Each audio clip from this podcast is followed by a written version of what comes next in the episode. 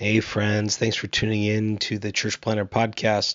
Before we started today, wanted to tell you about a really special opportunity our friends at the Micro Church Conference put on by Brave Future, um, happening April 18th through the 20th in Kansas City.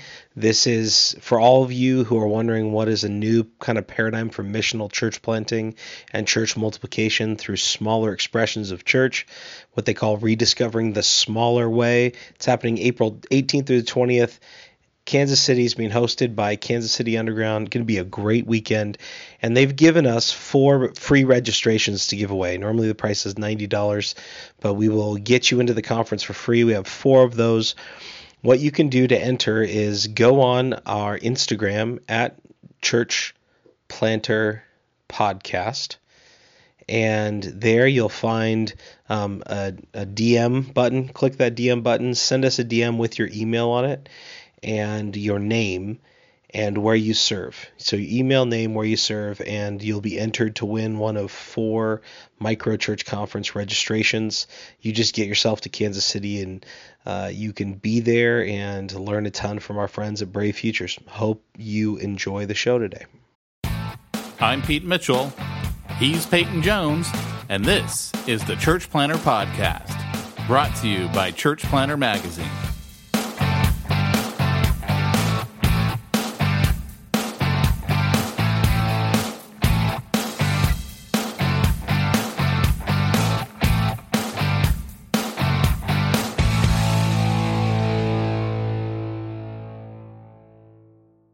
Hey, Church Planter, this is Pete Mitchell.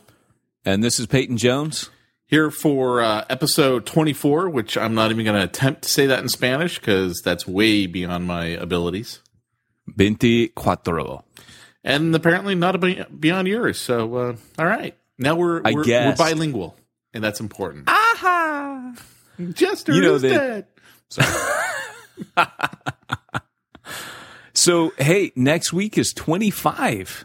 That's a big deal. It is for a lot of people. Uh, that's my IQ and um, our next podcast. So, I mean, that's a good You, mix. you know what they say? They say that by the time you turn 25, you're pretty much set in your ways. You're the person you're going to be for the rest of your life.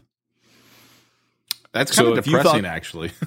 Well, if, if you thought the podcast was going to get any better, hey, I got news for you, man. Next week, we better pull it up this week, man, because that's it. What I think is funny is um, Scott.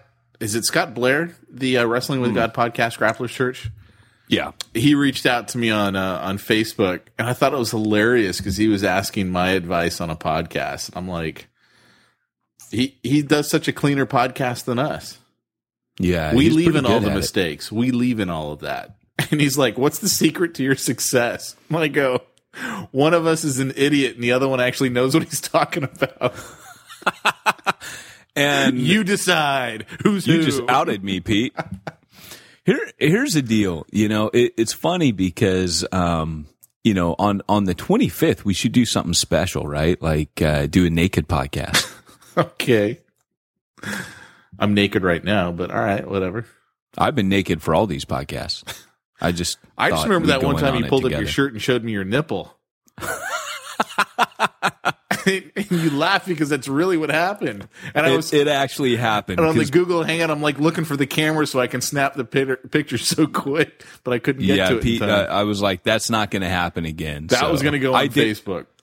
Yeah, I did actually lift my shirt up again, exposing my nubbin, uh, except that uh, I turned the camera off when I did it, just to tease you a little bit. I think I think that's a good that raises a good you know God question. Why do men have nipples?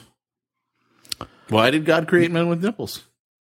Well, dude, like when you're flexing your chest muscles, it would look weird if you didn't have a nipple. Ah, that's only that. because we know of nipples. If we didn't know of them, I don't know. I'm just saying. Why do why do guys have nipples? Why did God? That's if God question. made man first and he made man with nipples, or do you think maybe he didn't give Adam nipples and then later he's like, eh, you know, let's let's you know, turnabout's fair play. Well, Gave so it to we her, could draw, to him. so we could draw faces with our with our bodies and dance. You, haven't you ever seen those guys put like hats on their bodies and Oh. pretend they're whistling by sticking their stomachs out? Dude, I still can't believe that people are saying that this is one of the best Christian podcasts. It's so funny to me, man. I got a, I got a, I got Facebook by uh, Jay Fulton this week, and he was telling me about this TV show. Um, he goes, I think you should check it out. Uh, Church Rescue on the National Geographic Channel. Have you heard of it or seen it? Yeah. What do you know about it? I haven't seen it. I don't. I don't get the National Geographic Channel. Yeah, I We I pretty much only out- watch church shows at my home. That's it. Just I checked out the ad, and uh, it's guys that are kind of doing like, uh, yeah, church rescue, man. They're it's it's church uh, reinvigoration. They're they're just trying to reinvigorate churches that are dying. Guys are doing it wrong. It's it's approaching it like a business consultant and going in as business consultants and trying to save churches that are dying. yeah. Well, certainly I- there's there's an aspect to that that's needed, but Well, I was laughing my head off because I watched the guys um, on some news show and they were hilarious just in the way they were dressed, man. If you ever saw guys that, it was almost like they needed to take those guys on to Queer Eye for the Straight Guy and like sort out their clothes. Because one guy, dude, he was wearing a jacket that looked like it should have been on like Howdy Doody's mannequin or something. You know what I mean? what what were you watching? What was it that show or was it another yeah, show? no, it was on. They were on like Fox News or something, and it was it was attached to a clip that Jay sent me, and uh, dude, it, it cracked me up. It just the jacket. They just look like the hairdos, the jackets. One of the guys looked like the slickest traveling salesman on the planet. So Nice. that just cracked me up. I dig it. That wasn't a nice thing to say, was it? Well, why should we start now? It had nothing to do with anything we're talking about. We're actually talking today Well, it kind of has what we're talking about. Yeah. Well, I mean, if you and I go, you know, touring around and, you know, burning rubber in a Winnebago, who are we to talk, right? Especially the Winnebago we're trying to get 1970, 75, somewhere in that range. yeah. Which, Think if by the Bad. way, Think Breaking Bad. Yeah, absolutely. The end of the, the end of the tax year is coming up. If, uh, if you guys want to donate a Winnebago, even if you want to donate, there's another project Pete and I are working on. Um, you can donate, uh, money to New Breed, um, specify, uh, just contact us, email the website, tell us what it's coming in for, and, uh, we will send you a tax write-off, uh, for that, the end of your giving. Um, if you want to support the work in any way. So the Winnebago is to conduct interviews for Church Planter Magazine. We should probably tell people what it's actually for. It's for advertising and also for conducting interviews. Um, one of the, the problems we have in conferences is unless they give us a green room, um, sometimes hard to find a spot because usually conferences are kind of maxed out. So this is kind of like our, our mobile, um, interview, uh, studio. So It'll have a gonna use that gas for. mask, it'll have fuzzy dice, and a disco ball. Those are three things that will be in the Winnebago. Guaranteed it will have all of those things. It will have a few things like, uh, I don't know, we'll probably go to a video store and get like a giant like Spider-Man or something, or we'll put all kinds of stupid stuff in there. Where do you But, even uh, know it'll where be- there's a video store? I seen one in Garden Grove the other day. No kidding. Really? I did. What I kind of movies do they rent there? Because I I have no idea, but I actually saw because it's a, Garden a Grove, store. you know. So I mean that that could, Absolutely. That could be They're about 20 years behind in time. But uh but anyway, so yeah, man, we're serious about that. And there is another project um you know, 10 grand if you uh want to donate. That's what it's going to cost us. It is an awesome awesome project. We can't talk about it right now, but if you want to donate again, uh, you don't have to give us full uh 10 grand, 9 grand will do. And if you can't do that, anything that you give, we will give you a tax write off if you specify what it's for and it will go towards our project. which is awesome. It is awesome, but we can't talk about it. It's so awesome. It's it's it's you're right. So tell everyone uh, what we're talking about today because it actually does tie in with church rescue. The project. Yeah. No, well, it ties in directly with the project, but that's not what I'm Well- talking about. Okay, what what we're talking about today, seven and fifty seven minutes and fifty two seconds into the program. Our topic today is probably the most asked topic that I get. When someone comes through New Breed Church planting, they often ask me, Hey man, you know, I'm going to plant a, a church. Where do I start? How do I plant my core team? Um, I mean, uh, how do I start my core team? Where do I get a core team? You know, is there like church planters or us? Is there a place I can go get them? Um, you know, do I go on Facebook? Uh, do I walk around the street? in a clown suit with a sign and waving on street corners. How do I get or gather my core team? Because everybody knows that you need a core team. Core teams are biblical. Um, you see Paul tooling around with core teams. You see, uh, uh, Jesus always sent people out in teams. Ministry from Jesus up is has always been team ministry. So if you're looking at, at planting a church, you need a wingman and you need a core team. So where do you get one from? That's that's our topic today. Core teams are us. Yeah, you know, I didn't think about that. Might be onto something there. So let's let's start it off. I mean, what's what's the first step in that? Because you know, as I look at it, I wouldn't have the foggiest idea what you're supposed to do.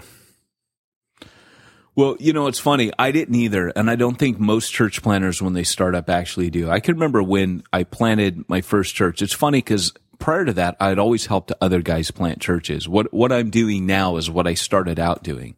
Um, then eventually, I went to the stage where I started planting churches. And when I planted my first church, I can remember my wife and I were on a walk, and we were standing in a clearing. It was in Wales. It was beautiful, and we were just enjoying and kind of. Uh, talking about our life and what we thought God was doing, and I I had started up the uh, the reading group in Starbucks and it was really taken off and you could see that people were getting saved. It was kind of, it was needing to become a church plant. And I remember thinking, um, you know, when, when I said to my wife, you know, hey, I, I think this is becoming a church plant. Because if anyone remembers a story, uh, I had quit ministry. And my wife, you know, stood on the edge of that field and, you know, we're looking out on this beautiful countryside and she just said, you know, I, I don't feel safe doing this without a team. Hmm. And w- we just stood there on the clearing and we prayed. Um, and for me, you know, I, she was praying for a team. She was married to Knucklehead. So she knew, she was like, Hey, you know, I, I don't feel safe just me and Knucklehead here doing this. Um, but for me, I was kind of thinking, yeah, Lord, you know, anyone else, to come along and, and who's more suited to take this thing off my hands because I'm I'm not I'm not the dude.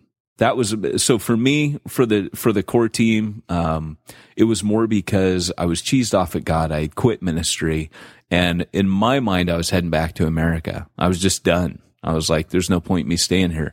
But the Holy Spirit was working around me. But I knew that a core team was biblical, that it was right, that I couldn't just go like Johnny on the spot and plant a church. Hmm. So then what happened? Don't leave me hanging. well, you know, it's so funny because, uh, it, you know, I always tell people if you're going to plant a church, you better start expecting God to turn up. Like no more of this whitewash of human effort where, you know, you're, you're just trying to figure everything out. So when people call me up and they say, Hey, how do I start a team? Um, first thing I say is you don't build a core team. God builds your core team for you. And that might sound hyper spiritual, but the reality is that, you know, there is no formula for this. Now, before you turn off the podcast and go, well, that's all I, there are biblical principles. That's what I want to talk to you, talk you through. Um, there are ways in the scripture where you can find how they did it. And, and I used all, all three of those methods. Um, I'm, I'm going to give you three methods here, uh, where biblically, uh, core teams were, were recruited or, or gathered together. Uh, but you need to expect that God is going to be working behind the scenes making this thing happen. So for me, what happened was I started having these chance meetings. You know, I'd be working on the bar and um, at Starbucks and uh, making people coffee, and I'd be talking to my coworker about, you know, I may be starting up this church, thinking he might come with me, and um, some lady was sitting there, you know, she ended up being a part of our leadership team, she and her husband, and uh, she was waiting for her uh, soy latte and uh, and she she she kind of took me aside and said, "Hey, I, I heard what you're saying. You know, um, uh, you know, we've been praying about something like that." Then I was at a church where um, because I was in between, you know, I was getting invitations to speak. I never had a Sunday free. Um, not to toot my own horn, but I, I was I was kind of busy as a preacher in in Wales. I, I spoke all over the place. I love that you were busy, but you were still cheesed off at God and wanting to leave and go oh, dude. home. I swear to you, I swear to you, I would show up. I was, I was in such a dark place, and this is always an, an encouragement to guys planning. They're like, dude, I'm just not, probably not where I should be. Um, I was telling a church planter this week, God always shepherds you when you're shepherding others. Always. You are a sheep as much as a shepherd. And so I would show up at these churches, Pete, and I'd be like, Hey, um, you know, I don't want to be here today. And the, the congregation would like laugh. And I'd say, Oh, you can think it's funny, but I'd say, you know, like I was just so raw. And, and this is where I started learning to be honest because what I do is I get up there and I was just real. Like I was, and I'd say, you know, me and God aren't doing so hot right now. I'm kind of cheesed off at him. And, um, I said, to be honest, you know, I only came here because you're paying me to be here. And, uh, and they laugh again. And I'd say, you know, hey, you know, I like to keep my appointments. Plus, you know, I could use the money. So, uh, I go, open your Bibles and let's see what happens. Maybe God will turn up. And, and, and my attitude was kind of like, Hey, it's his gig, not mine. And I know there's going to be people listening going, what? you know, just being like completely horrified that, you know, uh, dude, get out of the pulpit. But you know what? I was so cheesed off. I didn't care. And so you can lecture me, you can tell me I was wrong, you can whatever. But I have never been in such a dark place as when I planted my own first church. And I was never the guy to be mad at God, ever. And I was just so angry, you know, and, um, and so I look back on that and I just think, you know, finally when I quit ministry, ministry started happening and I needed God to turn up. I needed God to come build a team because I had no spiritual oomph. I had no spiritual, uh, I couldn't even try to make it happen. I wasn't even interested. My attitude was, Hey, the Lord's already doing something in Starbucks either he turns up and completes it. And I used to always like say to God, God, you're doing this. This is your bag. I'm, I'm, I'm getting out of your way. And that became a way for me to kind of, you've, you've watched me do ministry, Pete. You know, you, you know that I'm not there trying to control everything. You know, for me, it's kind of like the Lord has to turn up and do his own thing. And each church plant is different because the Lord will turn up and do something different in each and every scenario. Well, you know, I, I think that's that's really interesting because as as we've been doing the Church Planter magazine, the Church Planter podcast, we've seen a lot of different styles of church. And you know, I contrast that to even the church that I grew up in. And um and none of them none of them really resemble each other other than like, you know, you go to like a, an established denominational church, they almost always look alike, right? Yeah. Like you know, I've been going to Calvary Chapel for years because they let you wear jeans and the Baptist didn't, you know. So, mm-hmm. but like you could pretty much go to any Calvary Chapel and they all pretty much look alike. Yeah. Um, I can only assume that's the way it is for the Baptists or the Presbyterians. It's literally been so long since I've gone to one of those. I I don't even know. But which, by the way, I will tell you this side story because that's kind of like our trademark for podcasts are the side stories. So when I was going short to attention college, span theater, is Yeah. that what you're saying? pretty much. and, and besides that, my side story much better than the other point I was trying to make. Um, so when I was at Biola, Well, it's not better than the point I was trying to make. no, No. of course not. Nothing's better than that. So No. when I was at Biola, um, this one weekend, we, we were going to check out this one church because one of our, you know, buddies started dating this girl and this was the church that she went to. And so all of us were like, all right, well, we'll go to this church and check it out. So, you know, I'm still me, right? So we go to the church and, um, the, the pastor gets up there and it's his farewell speech. He's he's telling the church that he's leaving, he's stepping down as being the pastor. There isn't a replacement yet. And, you know, so there was no like message. It was I'm leaving. So he's standing at the the entrance. Um and you know, that's what you had to leave through, right? The the main entrance. So, you know, everyone's giving him hugs and shaking his hand and you can't get out unless you talk to the dude, right? I mean, it must have been Baptist, right? Because it's the old Baptist trick. You can't get Yeah. out until you shake my hand. And uh and I remember it finally gets to me and he looks at me and I'm like, it just won't be the same without you, Pastor. I mean, never been there before. and all my friends couldn't believe what I was saying. I'm like, well, I don't know what to say to the dude. I came Oh, to check out this church, and that was it. You know, that was Oh, dude, that's hot, man. That is hot. but you and I, you and I, it's it's good that we've only teamed up kind of at this stage in our life because we'd probably be in jail by now. well, I'm on parole, baby. no, I'm kidding. I was to say, I'm kidding. I've been I, on I, parole for a while. Come on, come on. I, I actually expect you to say, no, you'd be in jail because you're stupid and I'm smart. No, no, dude, I can't tell you how many times I've been like, I cannot believe I'm not in jail. Like, especially the industries that I'm in, in financial planning and in marketing, those two groups of people go to jail all the time. Yeah. All the time. And I mean, half the stuff it's not even your fault, but because you're the, you know, main guy, you're going to jail. So I mean, it's just like it's crazy. That's awesome because if Church Planter magazine ever gets us in trouble, you're going to jail. You're the one with the track. Dude, record, I'm man. telling you, So I that's exactly what that. would happen. I dig on it. They would look at me and they'd go, "It's not that Peyton guy. He's he's not going to be any brownie points for us. We're not getting any promotions for throwing him in jail. It's it's Pete. You know, it's funny. It's funny because um, just along these lines, it's so funny you're saying that because uh, eh, over the years now, as I've been church planting, I always pick a respectable looking guy. If you've seen me, we were just talking about this. I have a ginormous scar. People don't realize this. My nose got a piece of glass went through my face and cut my nose almost completely off. So I have this nasty scar it's right across my face Scar ever. and and Pete still you know looks at it and trips out on me but like I I'm bald you know I I just look mean you know I, I I'm not mean but I look mean and uh and so you know I, it's hard for me to talk to people like uh No one feels threatened by you though. That's there's a difference. You look mean in picture format, but when they see you life size, yeah yeah they actually expect you to have on a ninja suit and come jumping out of a Winnebago. or to star in Time Bandits.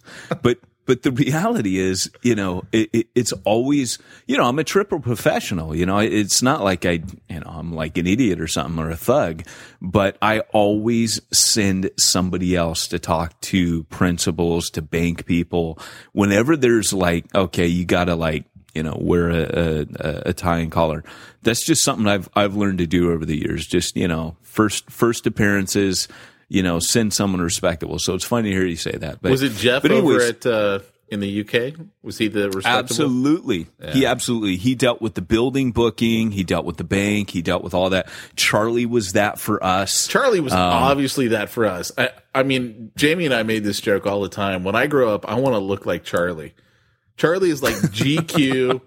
his wife Julie dresses him so he's like perfectly dressed. He, he calls his hair the bonsai hair because it's like always Oh, man. perfect. Man, you could not Oh, man. get a better haircut than what that guy's got every time you see him. Absolutely. Absolutely. So, you know, going back to, to recruiting, it's funny because, you know, uh, just case in point, you know, where did I get all my people from? You know, um, I'll, I'll tell you some more stories, but I'll, I'll tell them as, uh, as I go here. But, but let me give the three biblical examples of how teams, uh, got built in the New Testament. Okay. The- and there's three ways. And I call them this. I call number one recruitment. Number two, the quickening. And number three, I call garden variety. So if we're looking at recruitment, um, you you might specifically seek a team member out. So Barnabas recruits Paul in Acts eleven twenty five. So he goes up to Antioch, and this is his church planting partner. He goes up there. He's going to start a church. The Holy Spirit's been moving, but there's not a church as we know it per se. And so he goes up there. Um, he evangelizes. He teaches and guys start getting raised up. They establish a solid base. It actually becomes the church planting, uh, excuse me, hub of uh, Asia Minor, even though they're not, you know, they're they're actually in, uh, you know, kind of on the east side of the Mediterranean, but they they launch out northwest from there, and that becomes the hub uh, for most of Paul's missionary work. And so, you know, Paul, Barnabas just, he knows Paul. He, he has a history with Paul. He remembers Paul coming to Jerusalem for 15 days. And so he remembers, you know, I heard this guy talking and he goes and seeks him out. He goes up to Tarsus, the scripture tells us in Acts 11, and he recruits him because he remembers Paul talking about missionary work to the Gentiles. And that's like 12 years earlier. That Barnabas heard him say that. So 12 years later, Barnabas goes, you know, I'm going to go recruit Paul. I think he'd be perfect for that. And so when you're a church planter, you have to kind of look at maybe there's like a friend or an old ministry contact, a seminary classmate, or somebody you've even heard about. My uh, church planting partner uh, in uh, Pillar, which was the one that planted out of a Starbucks, the the church that kicked my teeth in had actually kicked this guy's teeth in. And so I was at a conference and someone said, Hey, you should meet, uh, his name was Yan. You should meet Yan. Um, you know, he got his teeth kicked in at the same church. And so we hooked up and, uh, planted a church together. Uh, so, so it might be someone you don't even know, but part of the apostolic wiring is recruiting people. Um, you'll always know an apostolic leader, a church planter, because everywhere he goes, he recruits. And Paul did that. Paul would go through plant churches and his second trip back through, he trusted that they had developed enough to where he could take them and develop them on the road and make them into missionaries. And so Paul was an active recruiter. And I know, uh, there's a guy named Brian Henderson who's down under now, church planting. And that guy tried to recruit every single people out of my church, every single person out of Bill's church, um, anyone who had anything going spiritually, you'd see Brian trying to recruit them. And I love that about Brian because it just, it showed this guy's apostolic. He is a church planter and that's what we do. Interesting. Interesting. What about the, um, how, how do you deal with like the personality conflicts that come up with people that you recruit? Like, let's say you recruit somebody and they're like, you know, game on. And then you find out six months later, you know, I don't even like this dude. Why did I ask him to be on board? Ooh, that's a that's a great question, and I want to come back to that if we can. Only because Can we um, stick a pin in that? Great. We'll come back. only because you know once you got your core team, you know obviously there's a time to develop the core team. There's a time for the core core team to develop and gel together, and and that needs a gestation period. You know, it's kind of like a baby, little fetus in the womb, right? You don't just like you know, conception happens and then suddenly you give birth, you know, a couple weeks later. It needs to develop. And so any team needs to be put in that pressure cooker together. And there will be pressures and you will, you know, we'll get more into that, but that, that's an awesome question and that will happen. And everybody that you recruit, make no mistake, like Pete said, not everyone who you recruit is actually coming with you. Not everybody who's on your core team is actually going to make it to the launch date. And that's probably a bit shocking for most church planters to realize, but it's absolutely true. Um, the the second way that you see it in the scriptures, I, I, call it the quickening. Right? If you ever seen the Highlander, uh, there's this phenomenon where all of the quote unquote immortals, uh, they're these guys who uh, the only way you can kill them, they'll live through time. The only way you can kill them is is beheading them with you know, well, doesn't matter what you behead them with, piece of glass, samurai sword.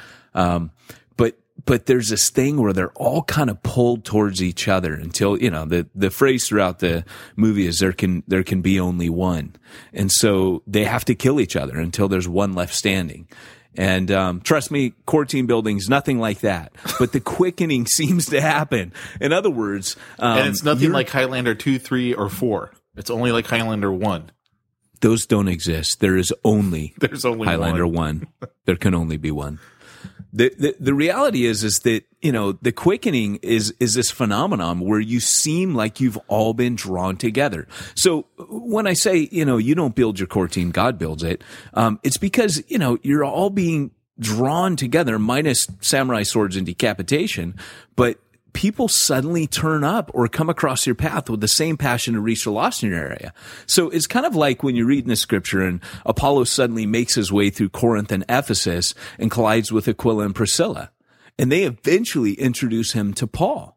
So, uh, you know, uh, why did Apollos just happen to come through uh, Corinth preaching the gospel at that very time, right after Paul had left? Well, because he was needed right? He was the evangelist who comes through after Paul lays the foundation. Priscilla and Aquila are fulfilling the teaching role, establishing people, but suddenly, uh, this is a church zero reference, cha-ching. But, uh, you know, Apollos comes through. Why? Because he was drawn by the Holy Spirit. And this is why I'm saying if you expect, uh, to plant a church in the power of the Holy Spirit, expect God to actually be behind the scenes, you know, like the puppeteer, moving people together, right?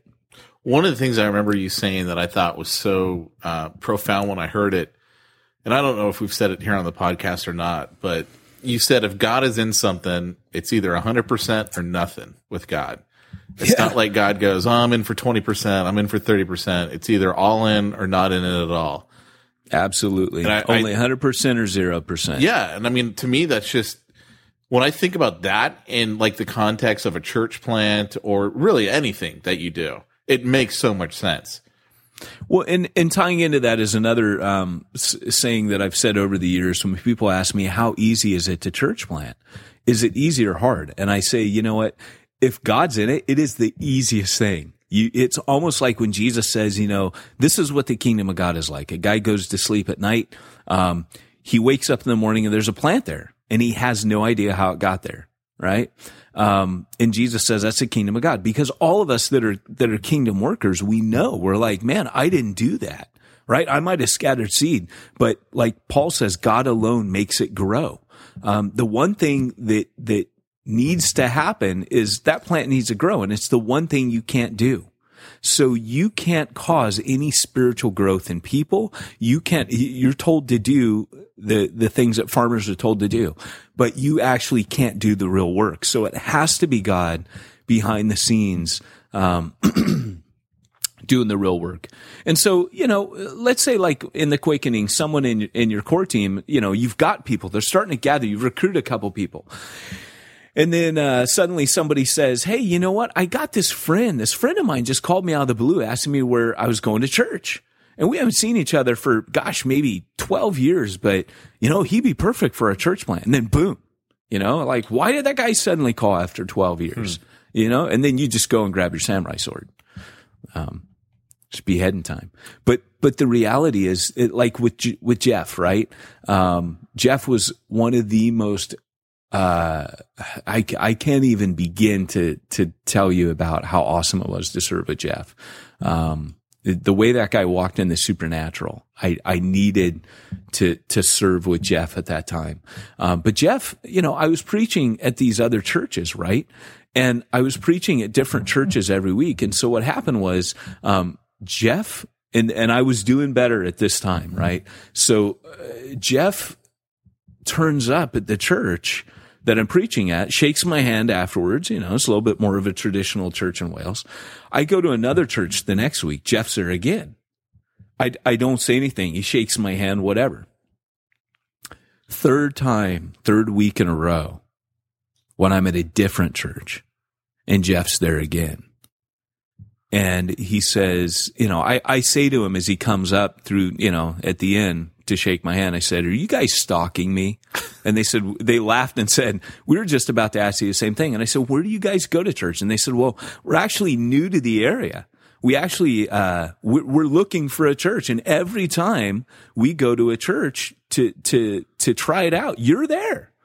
And, and they go, We're starting to wonder if, maybe we should go to your church. He said, where is your church? And I said, well, I don't have one. I'm kind of like little Bo Peep. I have no sheep at the moment. So, um, but I am thinking about church planting.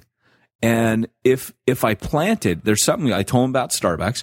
I said, look, um, I, I, oh, and they said, what would you call it? And I said, pillar. And they both looked at each other, their jaws dropped and they both looked at each other like, what? And then, I just do that to make Pete laugh. But, but anyways, what, what happened was, uh, they had been on this, like, just, you know, going up to the mountains. There's a town called Brecon up in the Brecon Beacons. You wouldn't know what that is, but, uh, it's, uh, it's a beautiful place. Oh, in fact, if you, um, if you saw, uh, World War Z, um, they filmed some of it up there. Oh, nice. I did Yeah. see Remember it. When it ends up in Wales? Oh, yeah. Oh, Wales saves the world again Of course. Like so many films. Um, so anyway, so they're, you know, they were up there and they went into this old antique store and there was this old, like Victorian romantic painting of God leading the children of Israel through the wilderness. And they, it was the pillar of cloud and God spoke to them and said, cause they were up there to, to fast and pray and seek the Lord. And God said, Hey, you know, I'm going to lead you.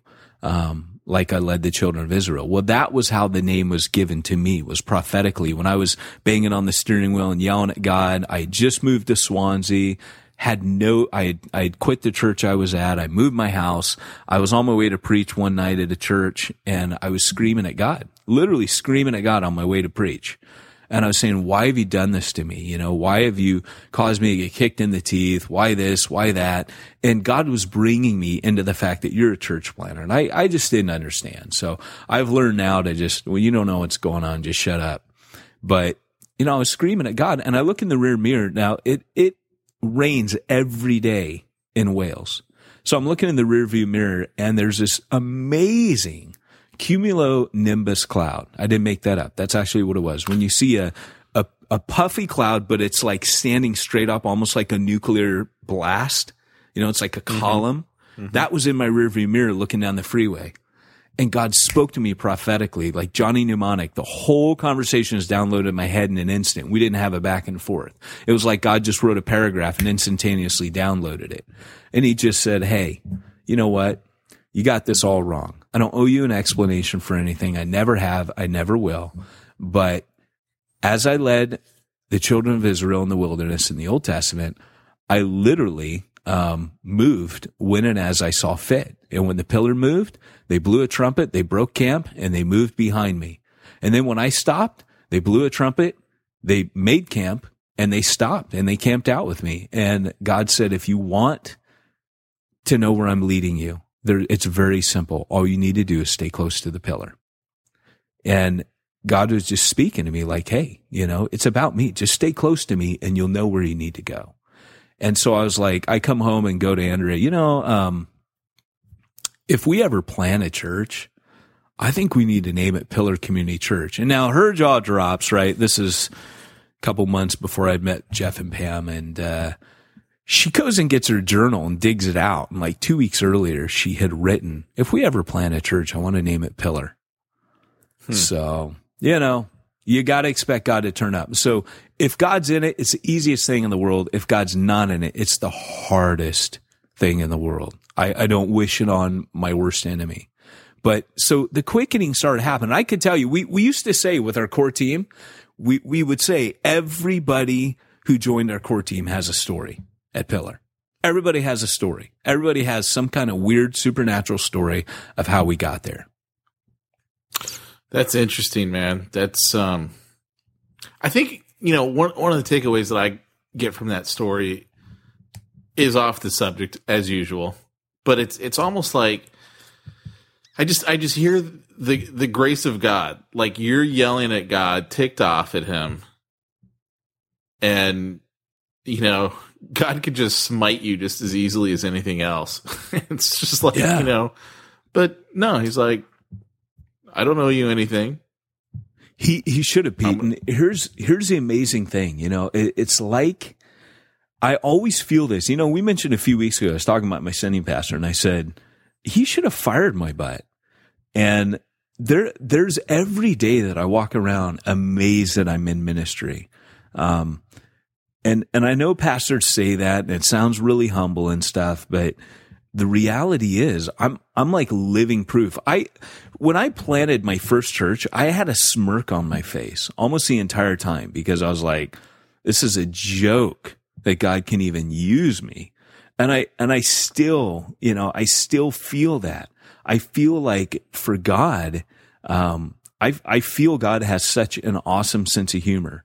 Uh, when Paul says, you know, he uses the foolish things, um, it, it's like when you're watching YouTube and you're watching some stupid thing like cats with rainbows shooting out of its eyes and you're laughing so hard you're crying because it's so lame and people are so into it. And it, it's like Paul saying God uses something like that to, you know, wow, you know, get the Nobel Prize you know, wow, the, the, the greatest minds of this age.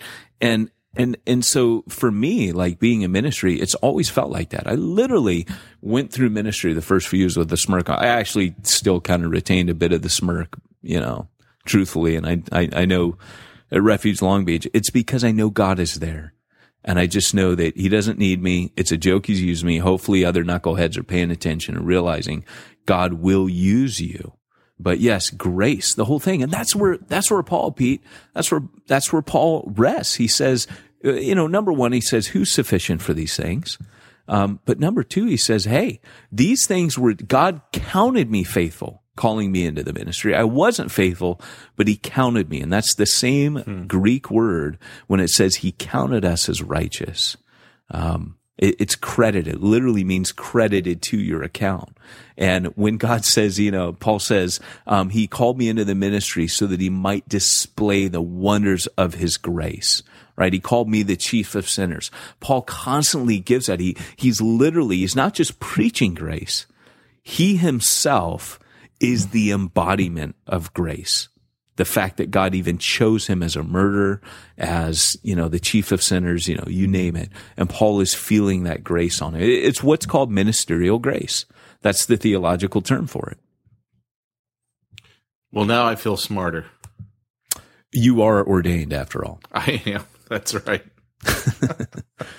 so, so, what's the uh, second strategy? Strategy numero dos. No, no, it's it's numero. What's three? Tres. Tres. Oh yeah, the little. Oh yeah, I should remember that from uh, Speedy Gonzales. I got kicked out of Spanish class. I don't know if you know that. I no. The, why did you get kicked out of Spanish? I don't know. I still to this day don't know why I got kicked out. I was failing every class, but she literally. I got kicked Spanish out of Bible teacher, class. Did you? Uh, now yes. that's not hard to believe. But I got I got kicked out. I was a punk, and uh, my Spanish teacher just literally one day in class comes up to me and goes, and I'm not saying I was innocent. I was a punk, but she literally comes up to me and goes, "This is why I don't know Spanish." She took me into to French. She literally marched me over to the French teacher and goes. He's not allowed back in my class. He's not learning Spanish. He's learning French from now on. Boom, slam the door and I'm in there. And the French teacher said, take a seat. And that's why you know all those Jedi terms in in uh, French. Yeah, they had this page with movie posters, and I went. You know, as soon as I found that, I'm like, hey, this isn't so bad. And I can say I hunger for cheese, which I did use when I went to France. Lovely. It was awesome. So, okay, so going to uh, numero tres, uh, the garden variety.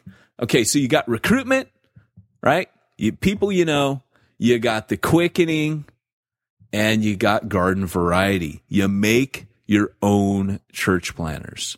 Now, this is Paul's chosen method. So you got to have a little bit of track record behind you in order to, to utilize this one, right? So Paul preferred the homegrown variety that sprung up as converts out of the churches that he personally planted.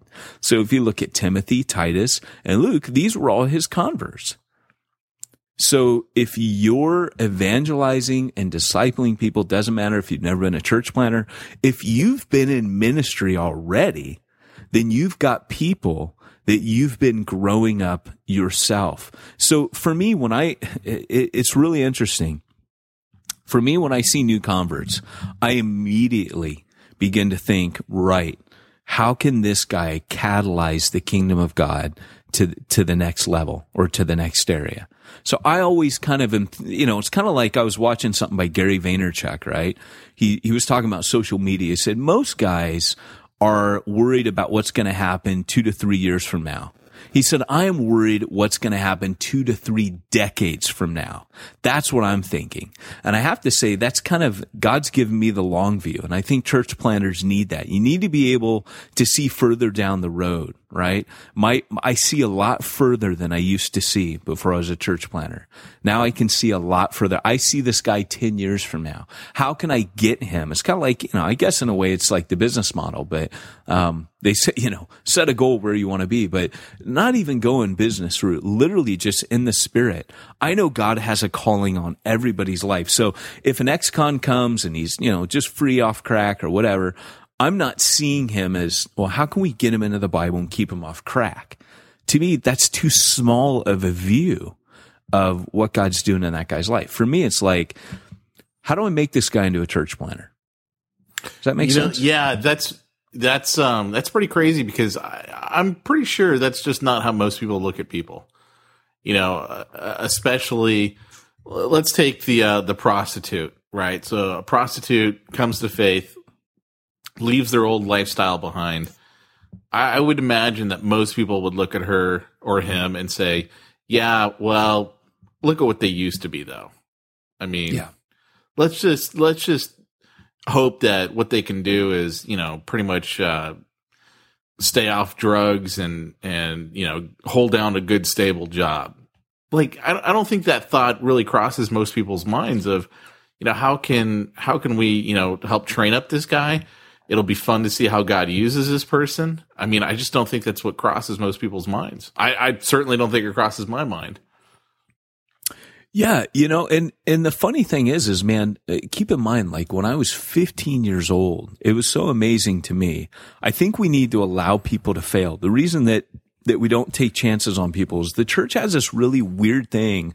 You brought it up last week, but we've got this really weird theology about risk and failure. Um, the the the status quo of how people think about it is if it failed, God must not have been in it, and for me, I think really nothing ventured, nothing gained. I mean, God takes these, you know, he's sovereign. So he's not gambling necessarily on anybody, but God likes to take people who aren't up to the task, who are not cut out for it and wager everything on them. So for example, I mean, if, if I, uh, had to, to reach the world of the gospel, I certainly wouldn't pick the church to do it. Um, not, not in its state now, not in its state in the first century.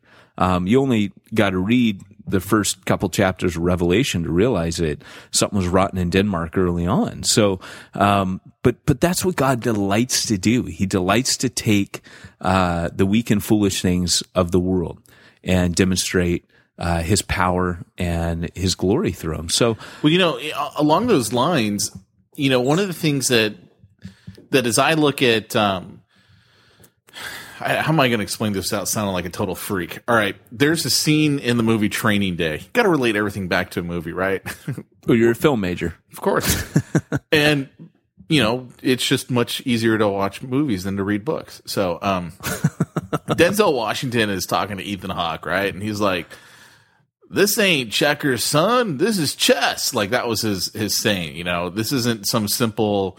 I move here, they move there. You know, you got to be thinking about the long game and I, have always loved that line. This isn't checkers, this is chess. Mm. And the way I kind of look at it, though, you know, with God, it's not that this isn't checkers, this is chess. This is not even three dimensional chess, which, you know, if you ever watch Star Trek, like me being the nerd, used to love that show. And they played three dimensional no, I'm, chess. I'm going to trump you on that one because they had that in Star Wars. Remember? Well, they the had, they had, the yeah, they had Falcon. something else, but it wasn't yeah, that was like yeah, that was different. That was a different if I was an uber nerd, I could actually tell you what game that was, and you'd probably already know how to play it. Dude, I don't know what it is, but I definitely want to play it. and uh, but with God, it's Let more the like win. It's more like a, a five dimensional game of chess because yeah. it's operating in this three dimensional world, but there's also a whole spiritual dimension to it. And then on top of that, God's not limited by time like we are. Yeah. And so you know, when I hear that statement, you know, uh, what if it fails? Because, you know, we just said earlier in this particular podcast, you know, God's either in it 100% or nothing. But it's not to say that God doesn't use those failures still for his glory and for his benefit. Yeah. Um, I mean, you know, let's take, for instance, Church Planter Podcast and Church Planter Magazine. You and I have no idea where that thing's going to go. It hasn't made any money. It's cost tons of well not tons. It's cost plenty of money. I mean even with the kickstarter funds that we raised i mean we're still in it way over that. And so i mean in all you know business sense it's not been a, a commercial success yet. But yet look at what's already come out because of it. Yeah. You know for one I, I can say for my own self the difference between me today and who i was even you know five years ago is immensely different. But a big part of it is one just doing the stuff of getting into uh, you know a state of being involved in ministry. I, I don't say that i'm involved in ministry because i'm not out there evangelizing. I don't, I don't, do that type of thing yet. But um, but certainly there's been a change in my own life and my own thinking and my own everything right? So god can use even the failures to still bring about what he wants. Does that make sense Absolutely, and and uh, you know, don't downplay too too much, you know, your role in evangelism because you and I frequently talk about the conversations that you're having with people where you are sharing with them and you are sharing the gospel. And I know you'll always downplay that because you, you know, your dad was a pastor. You're like, dude, I, am not doing no, what my dad I, I did. think, but I think, you know, I, I know you I know I know that you know what I'm saying, but Yeah. but you know, seriously, you know, it's it's all part of it. Like you're doing stuff now you never did before. And the that's just how the Lord does it, even with church planting. You know, he doesn't suddenly, even though I'm talking about being out of your depth, he's always going to try to keep you out of your depth. Um, for me, this is going to sound kind of weird, but church planting to me now is not a challenge. Um, it was an immense challenge when I started doing it. Um, but w- when I get to that point, I know that the Lord is saying, um, we've got other things now. You know, there's other places I'm taking you. And so, and that's happened. Like this past year, the Lord started moving me into other areas where it's more of a challenge. And, um, you know, it's funny though, because when you're talking about chess, um, I, I'll never forget being a psych nurse. And I've always thought this is how God is. Um, this is a horrible analogy, but when, when I was a psychiatric nurse, there was a, a kid in the adolescent unit who, um, he had been raised on a steady diet of porn and horror films by his father. And he had a schizophrenic break, uh, when he was very young as a child. Um, which is a little bit unusual because normally it happens around adolescence. But he had had an early psychotic break, and uh, he would hallucinate literally that Leprechaun. Remember that film Leprechaun? oh yeah. made famous, of course, uh, by Jennifer Aniston, who starred in that, which a lot of people don't realize, and uh, See, now I'm gonna have Wayne's to go World. back and watch it. So Wayne's World. You'd be watching Wayne's World, uh, which you, of course, as a good Baptist uh, preacher's son, never saw. But uh, back in in the day, Wayne's World would always flash the leprechaun and go, "Ah," which was pretty classic because it was such a B movie. But this this poor kid would always hallucinate that Leprechaun was in the shower, so trying to get him in the shower is really hard. But he was extremely violent. He was actually uh, criminally insane, very psychotic, um, and they had to drug him uh, because if he had any energy, he would literally try to kill people. And um, you know the the stuff. I mean, I'm saying this, and this is blowing people's minds. I, I I've unfortunately I've seen way too much in in my uh, in my life stuff that if you wonder why I have a sense of humor like I do, is survival, right?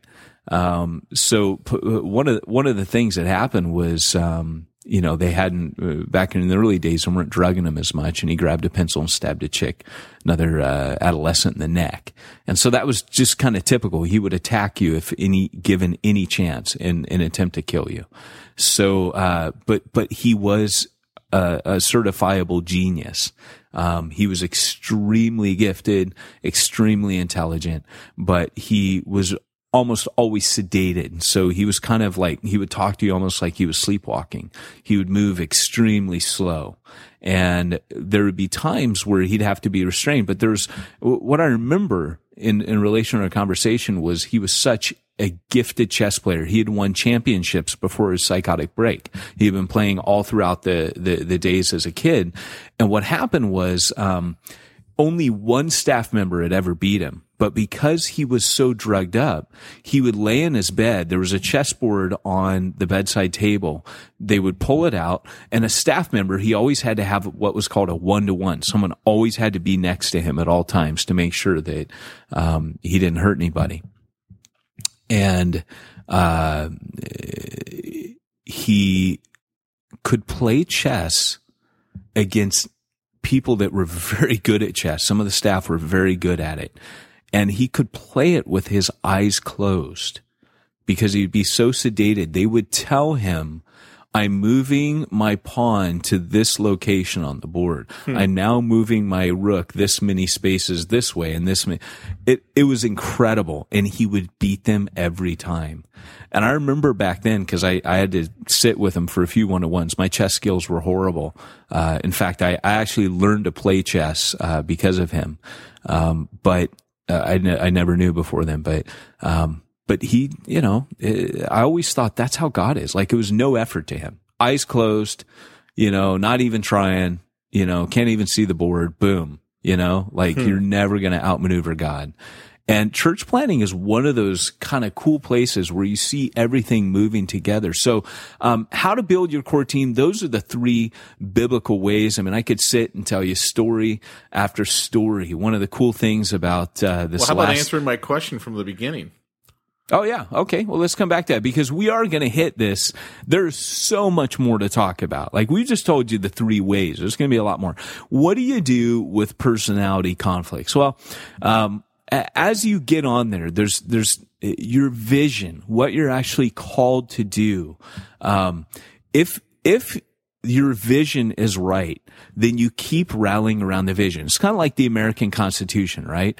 Um, no matter what the government do does, it's always supposed to be faithful to the Constitution. So uh, if if the president tries to change the country into something that's not, well, you know, there's there's the Constitution. There's other branches of government that are intended to make sure that he adheres to the Constitution, and ultimately the uh, military, the armed forces, has pledged allegiance not to the president but to the United States of America and has sworn as they join the military to uphold the Constitution, not to uphold the current uh, leader or president. So uh, the Constitution is what, and they only support that leader. So uh, so when your your mission statement, your vision, everything has to come around back to that. And of course, there's safeguards that you put in place so that the, the church does not become about a person. But when you have people that have, um, severe personality conflicts, uh, somebody's just one of two things are going to happen. Either the leaders themselves or or the members of that core team are immature, and they need to learn to work together, or um, there's just they're just simply meant to go separate ways. And of course, Paul and Barnabas have a parting of the ways in the book of Acts. And the good news is when that happens, the gospel goes two directions instead of one. Hmm. So, but how do you actually handle that? Not just do you part ways, but I mean, how do you deal with it? How do you talk to the person? You know, yeah, it's so funny because when when I've planted, when I plant like I have to say that there there are very different ways of handling it depending on your situation, and and really that would be an entire podcast. But I can just tell you a couple stories, um, and and really we will need to talk about that in a podcast because conflict res, you know, our biggest. Uh, uh, podcast that people downloaded was when is it time to quit? Right? I would guarantee everyone's we- looking for the answer. Can I quit now? Can I quit now?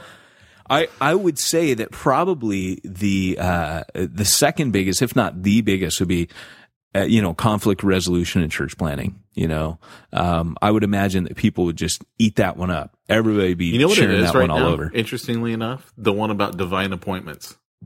So it's when can I quit is number one, and then divine appointments. Interesting. Interesting. Well, you know, uh, case in point, like when I started Pillar, because, you know, again, I was like, there's no way I should be leading a church. Um, I told my core team in the beginning, if any of you guys wants this, you can have it. I, I don't want this. I'm, I'm not going to be the leader here. And what was weird about that was when people kind of knew that, you know, this is God's church. Like, I don't care. Um, it, it had a kind of, it's kind of like the reverse psychology where everyone was like, well, we don't want it either, man. If it's God's church, you know, boom, boom, boom. And everybody just was cool about it. You know, there, there was a guy who came, you know, he was, he was actually pretty cool. I really liked him. He was a friend of mine. Um, I worked with him at Starbucks. He was a, uh, a DJ. He he you know on the weekends he'd go travel to Germany and you know rock the house and stuff. And he had some pretty cool ideas. And he could lead worship on a mixing desk. I've still to this day never seen that uh, repeated, but it was awesome. And uh, it- but he came to me at one point and he's like, "Hey man, what are we doing here?" You know, um, he had so many outside the box ideas, and we just didn't fit. It, it was our vision was was not aligned with his.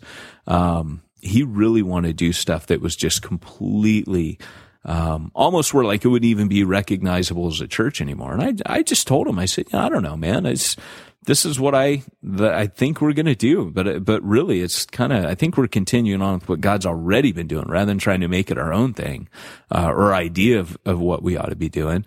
Um, this is what God's doing in Starbucks. This is what I think we need to continue doing. And he took off. He was like, okay, you know, that's fine. That's, that's not, that's not what I think I need to be doing. And you can't say that that's right or wrong. You know, maybe he found his true north out there and found what he was supposed to be doing. And, you know, I found what I was supposed to be doing. I definitely found what I was supposed to be doing.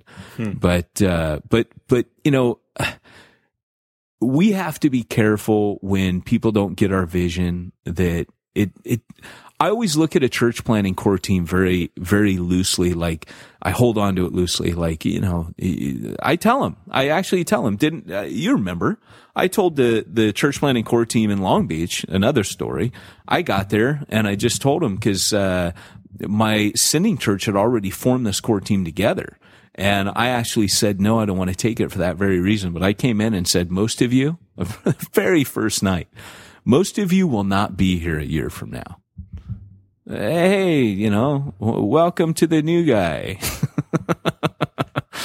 uh, you're not going to be here in a year, most of you, because you're here for the wrong reasons and you, you don't have the stomach for what's about to come.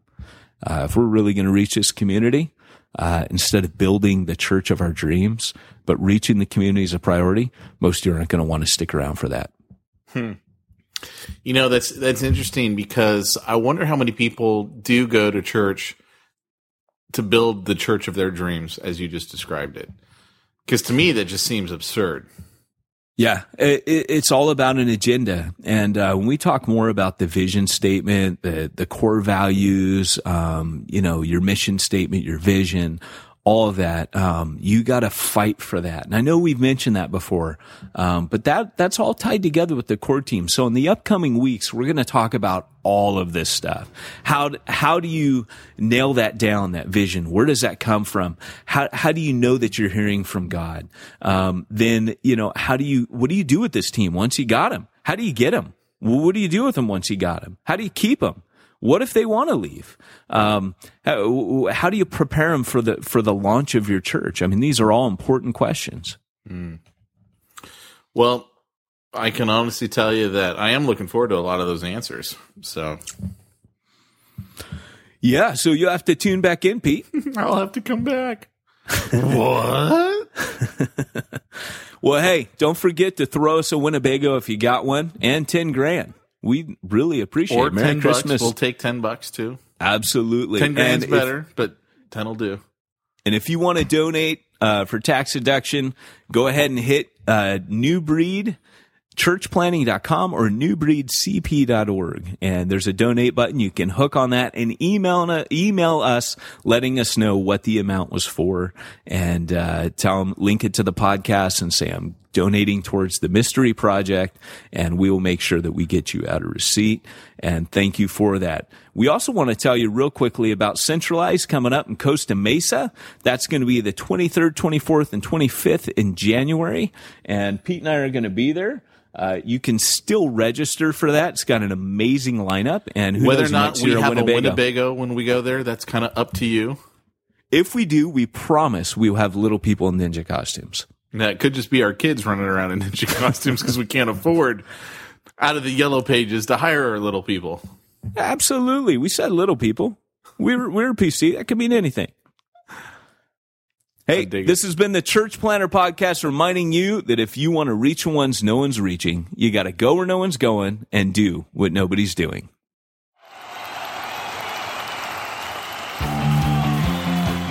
Thanks for joining us for another weekly episode of the Church Planter Podcast with Pete Mitchell and Peyton Jones. We'd love to hear your comments on this episode of the Church Planter Podcast. Visit us online and let us know what you thought at churchplanterpodcast.com. If you subscribe to us via iTunes and have enjoyed the podcast, leave us a positive review. The more positive reviews we receive in iTunes, the more iTunes will promote us to other church planters who would benefit from this show. This podcast is brought to you by the Church Planter Magazine, which is available in the iTunes newsstand or online via churchplantermagazine.com.